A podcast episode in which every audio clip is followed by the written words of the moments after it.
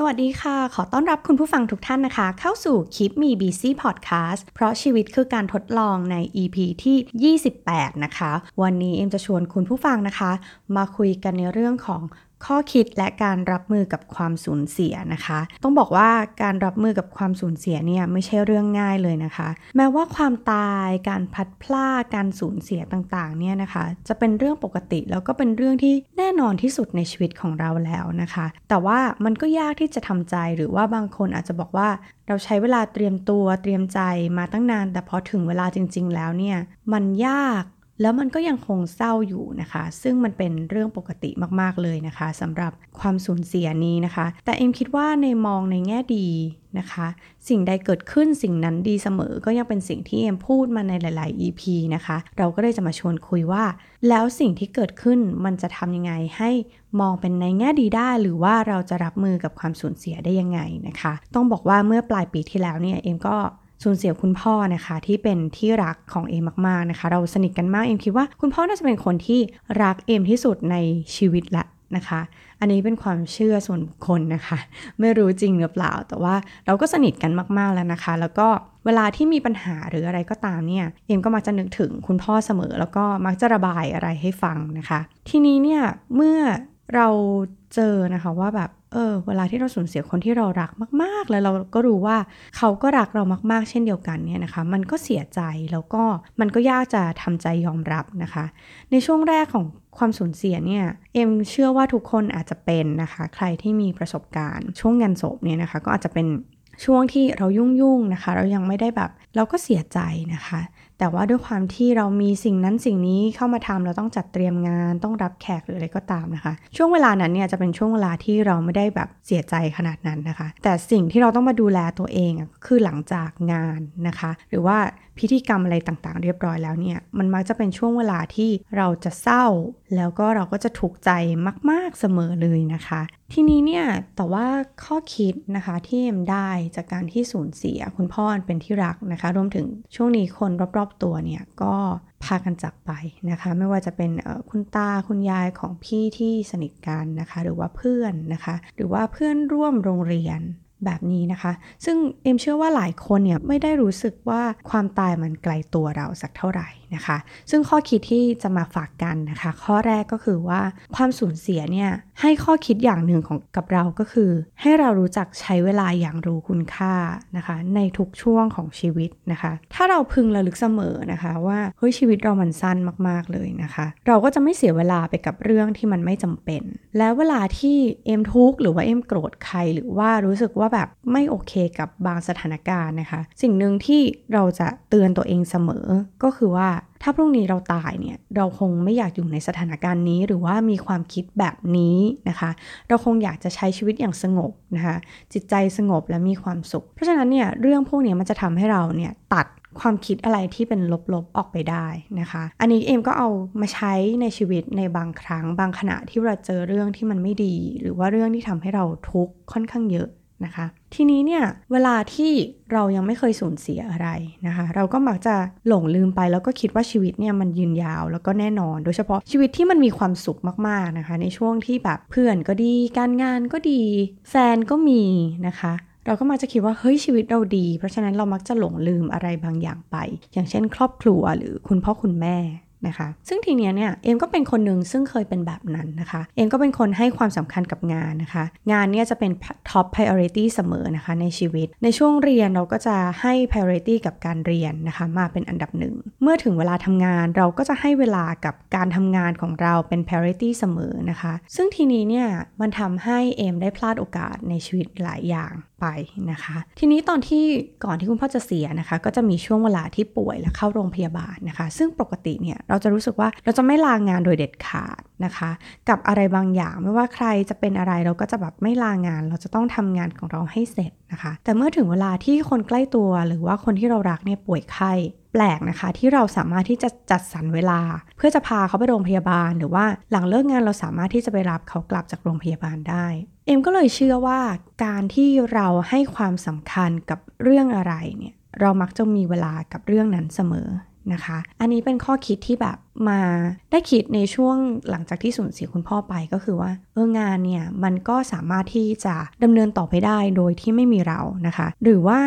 บางทีเนี่ยบางอย่างมันไม่ต้องการเราหรือเปล่านะ แต่ว่ามีคนบางคนที่เขารออยู่แล้วมันมีบางอย่างที่ทดแทนไม่ได้นะคะ อันนี้ก็เป็นสิ่งที่แบบเออทำให้คิดแล้วก็หลังจากได้คิดแล้วเนี่ย ก็กลับมาพัฒนาตัวเองให้มากขึ้นนะคะ เพราะว่าแสดงว่าเฮ้ยในช่วงที่ผ่านไปเราไม่ได้อยู่ที่บริษัทเนี่ยเฮ้ยบริษัทก็อยู่ได้นะนะคะ เพราะฉะนั้นเนี่ยเราก็ต้องเพิ่มคุณค่ากับตัวเองนะคะ อันนี้ก็เป็นสิ่งที่คิดได้นะตอนนั้นแล้วก็อีกอย่างหนึ่งก็คือว่า สิ่งไหนสำคัญเราจะมีเวลาให้กับมันเสมอนะคะ เพราะฉะนั้นเวลาที่เราบอกเฮ้ยเราไม่มีเวลาทำอันนั้น เราไม่มีเวลาทำอันนี้เลย ให้ลองถามตัวเองดูนะคะว่า เพราะสิ่งนั้นน่ะเราไม่ได้เห็นว่ามันสำคัญหรือเปล่านะคะ อันนี้ก็เป็นอีกข้อคิดหนึ่งนะคะ แล้วก็อีกอันหนึ่งซึ่งเอมก็ยังเสียดายนะคะ ในช่วงเวลาที่ผ่านมาก็คือว่า โดยปกติเนี่ยทุกปีที่บ้านของเอมเนี่ยจะ เดินทางต่างประเทศกันนะคะ โดยที่ก็จะไปเป็นคุณพ่อคุณแม่แล้วก็น้องชายนะคะ แต่มักจะไม่มีเอมเสมอ เพราะว่าเอมมักจะติดงานแล้วก็ในช่วง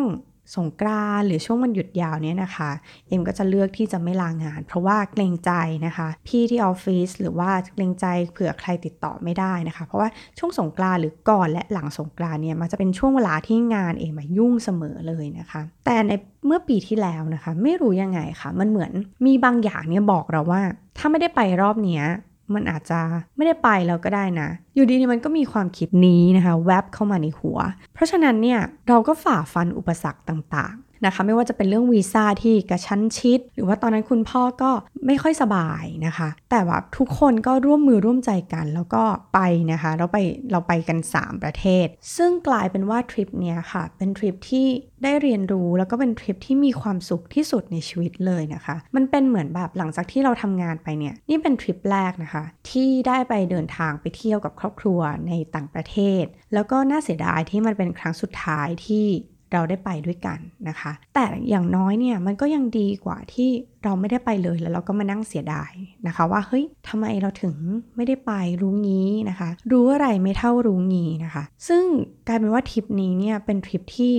สร้างความทรงจำที่ดีๆ ให้กับคนในบ้านมาก ๆเลยนะคะ เพราะฉะนั้นใครที่ยังมีคุณพ่อคุณแม่อยู่นะคะ หรือว่าคนรอบตัวหรือคนที่คุณรักเนี่ยอย่าลืมนะคะ พาเขาไปเที่ยวหรือว่าดูแล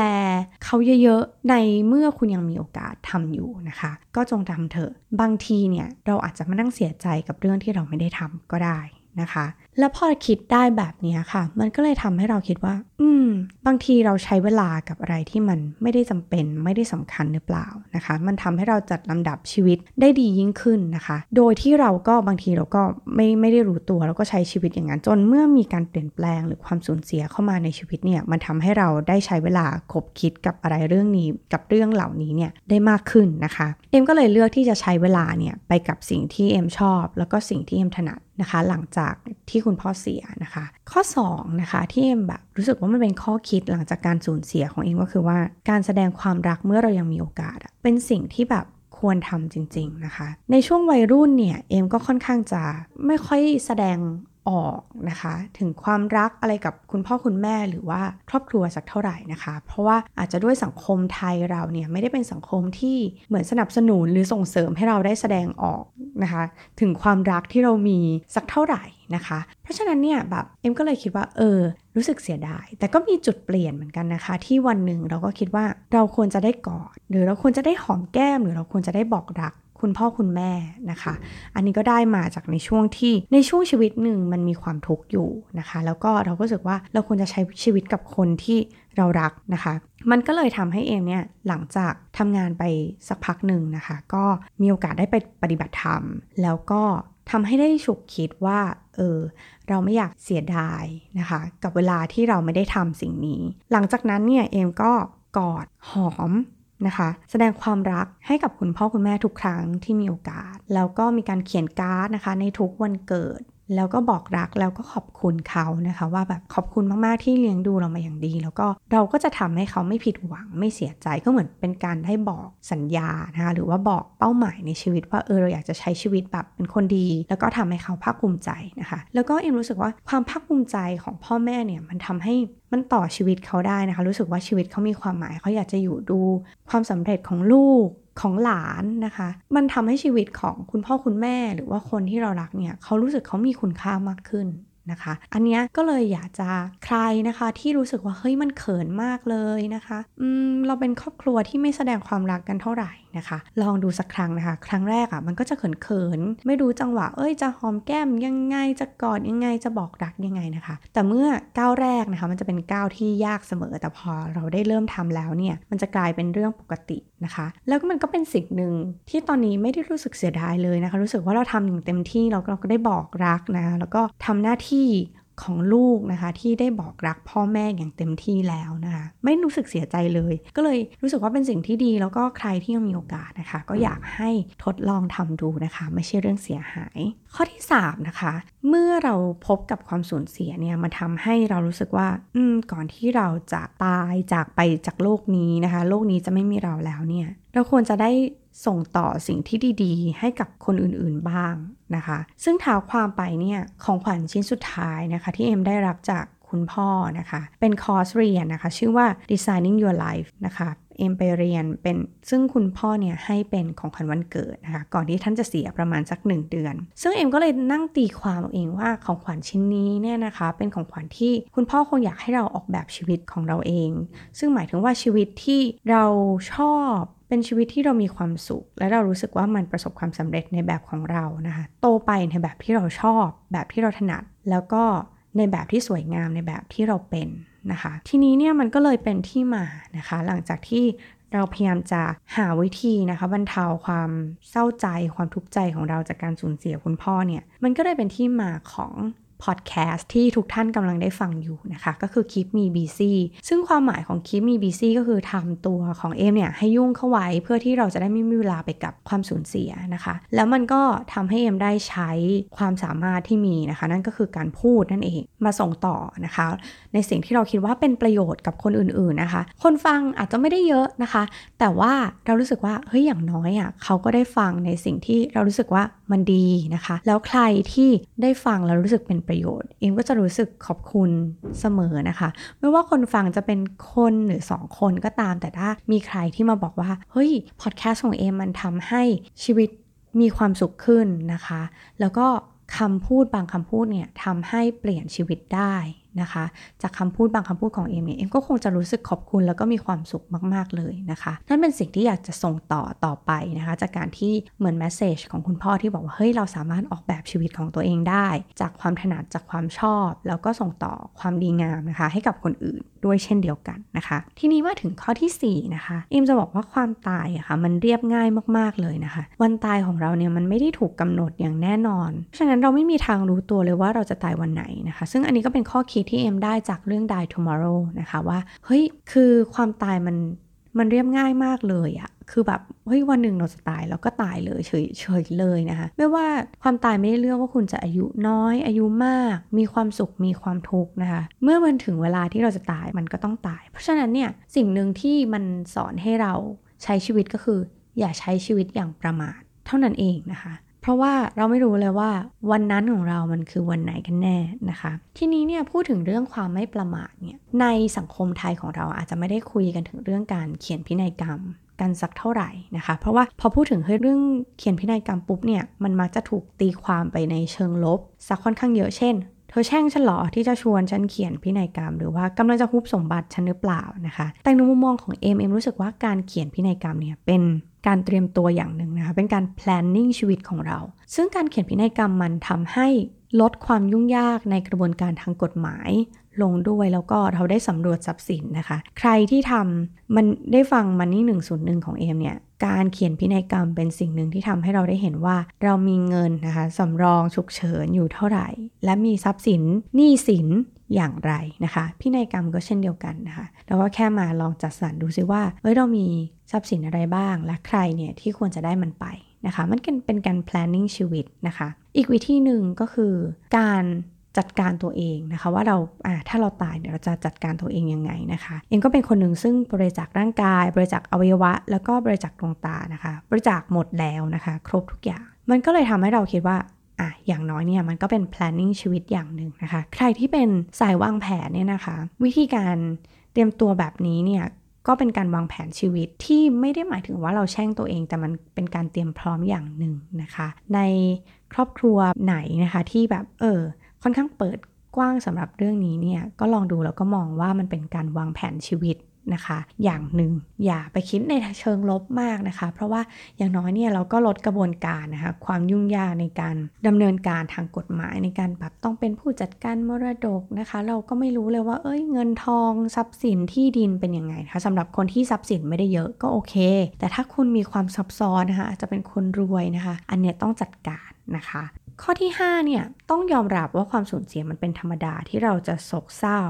เราจะร้องไห้ เราจะฟูมไฟเราต้องใช้เวลาทำใจกับมันนะคะ ลองหาคนที่อยู่เคียงข้างคุณแล้วก็พร้อมจะรับฟังนะคะ เอ็มเชื่อว่าในชีวิตเราจะต้องมีเพื่อนอย่างน้อยสักหนึ่งถึงสองคนที่เข้าใจหรือว่าเคยอยู่ในสถานการณ์เดียวกัน แล้วเขาก็ค่อนข้างจะเข้าใจเราเป็นอย่างดีนะคะ แล้วก็ถ้าเราไม่สามารถที่จะจัดการความโศกเศร้าของตัวเราได้ มันไม่แปลกเลยนะคะ ถ้าเราจะเลือกที่จะไปพบจิตแพทย์นะคะ อีกอันนึงที่เป็นกรอบความคิดที่เราอาจจะเข้าใจผิดกันมานานก็คือว่าการพบจิตแพทย์คือเรื่องที่แบบยิ่งใหญ่มาก มันเกินจะรับมือได้แล้วนะคะ บางทีถ้าคุณรู้สึกโศกเศร้า แล้วก็รู้สึกว่าเออมันเหนื่อยแล้วที่จะเป็นแบบนี้การพบจิตแพทย์ หรือว่าการมีคนที่อยู่ข้างๆเนี่ยนะคะเป็นทางเลือกที่ดีมากๆนะคะ บางทีเนี่ยความเศร้าของเรามันอาจจะเกิดจากเคมีในสมองของเราก็ได้นะคะ เมื่อจัดการกับเรื่องนี้แล้วเราก็จะกลับมาเป็นปกติ หรือว่าถ้าคุณมีปัญหาการนอนนอนไม่หลับนะคะ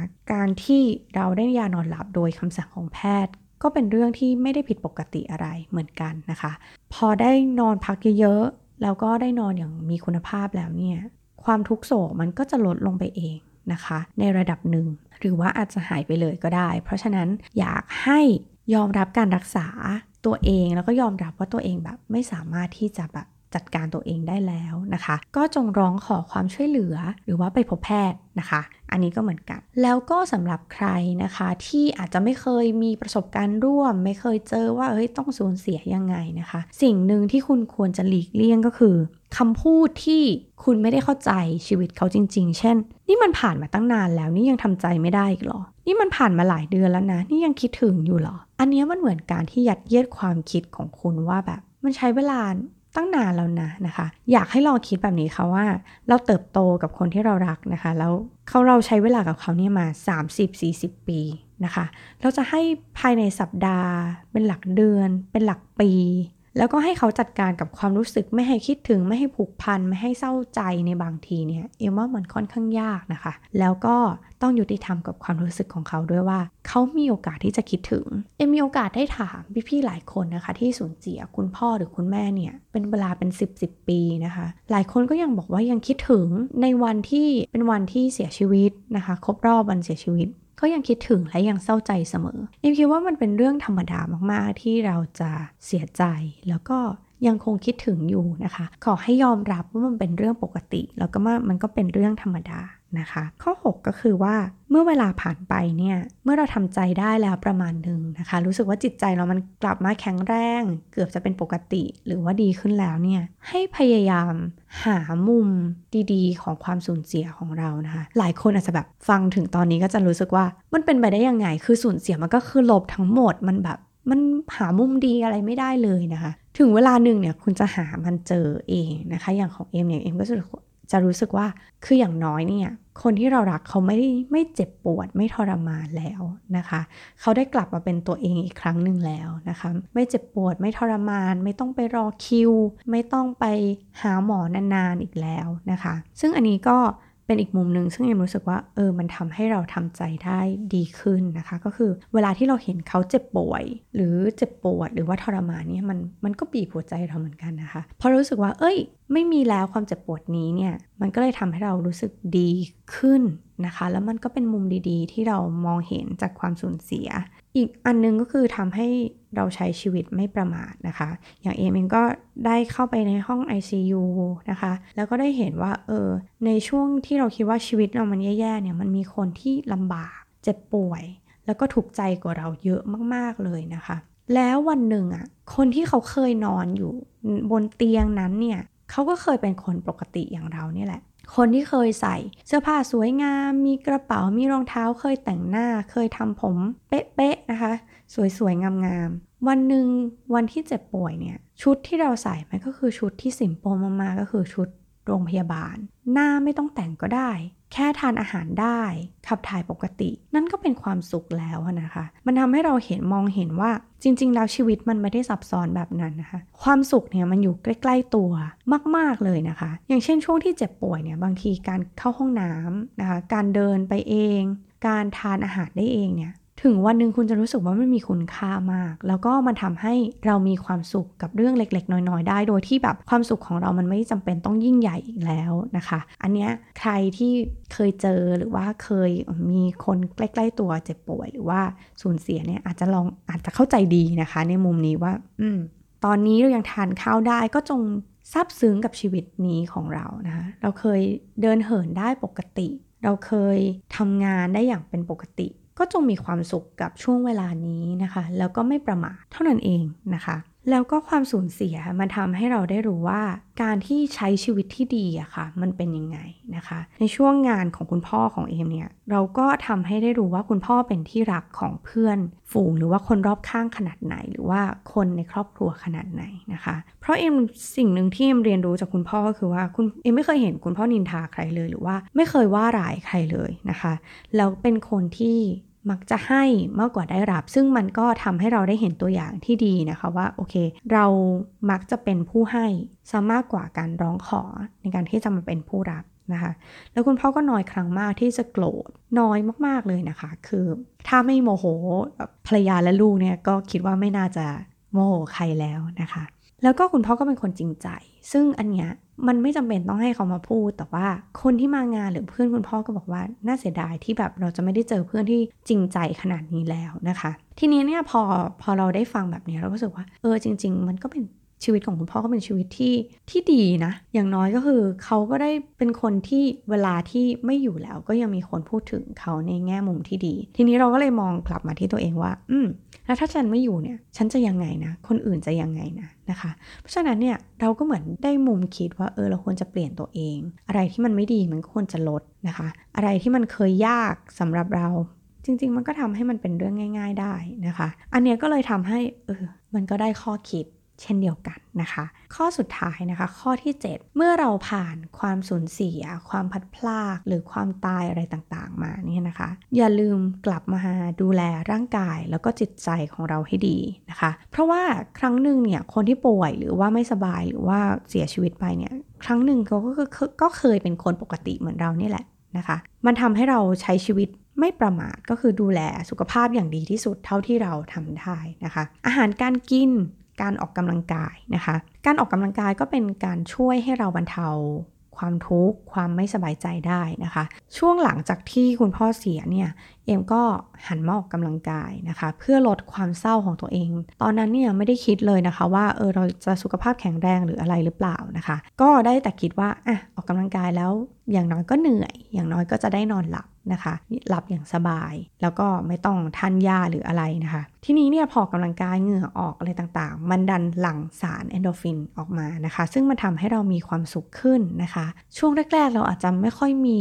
แรงบันดาลใจในการที่จะไปออกกำลังกายสักเท่าไหร่ แต่เมื่อวันหนึ่งที่คุณจิตใจคุณดีขึ้นนะคะออกไปเดินเล่นให้เหงื่อออกหน่อย หรือว่าเดินเร็ว หรือว่าเลือกกิจกรรมกีฬาที่คุณชอบนะคะ อาจจะเล่นกีฬาเป็นทีมหรืออะไรก็ตาม อย่างที่คุณชอบเลย แล้วก็เหมาะกับคุณนะคะ อย่าลืมนะคะที่จะดูแลร่างกายแล้วก็จิตใจของตัวเองให้ดีด้วยนะคะ เอ็มก็หวังว่า EP นี้นะคะ ข้อคิดแล้วก็การรับมือกับความสูญเสียนะคะ ที่เอ็มพูดในวันนี้เนี่ยจะเป็นประโยชน์กับคุณผู้ฟังไม่มากก็น้อยนะคะ แล้วก็พบกันใหม่ใน EP หน้า EP นี้ก็สวัสดีค่ะ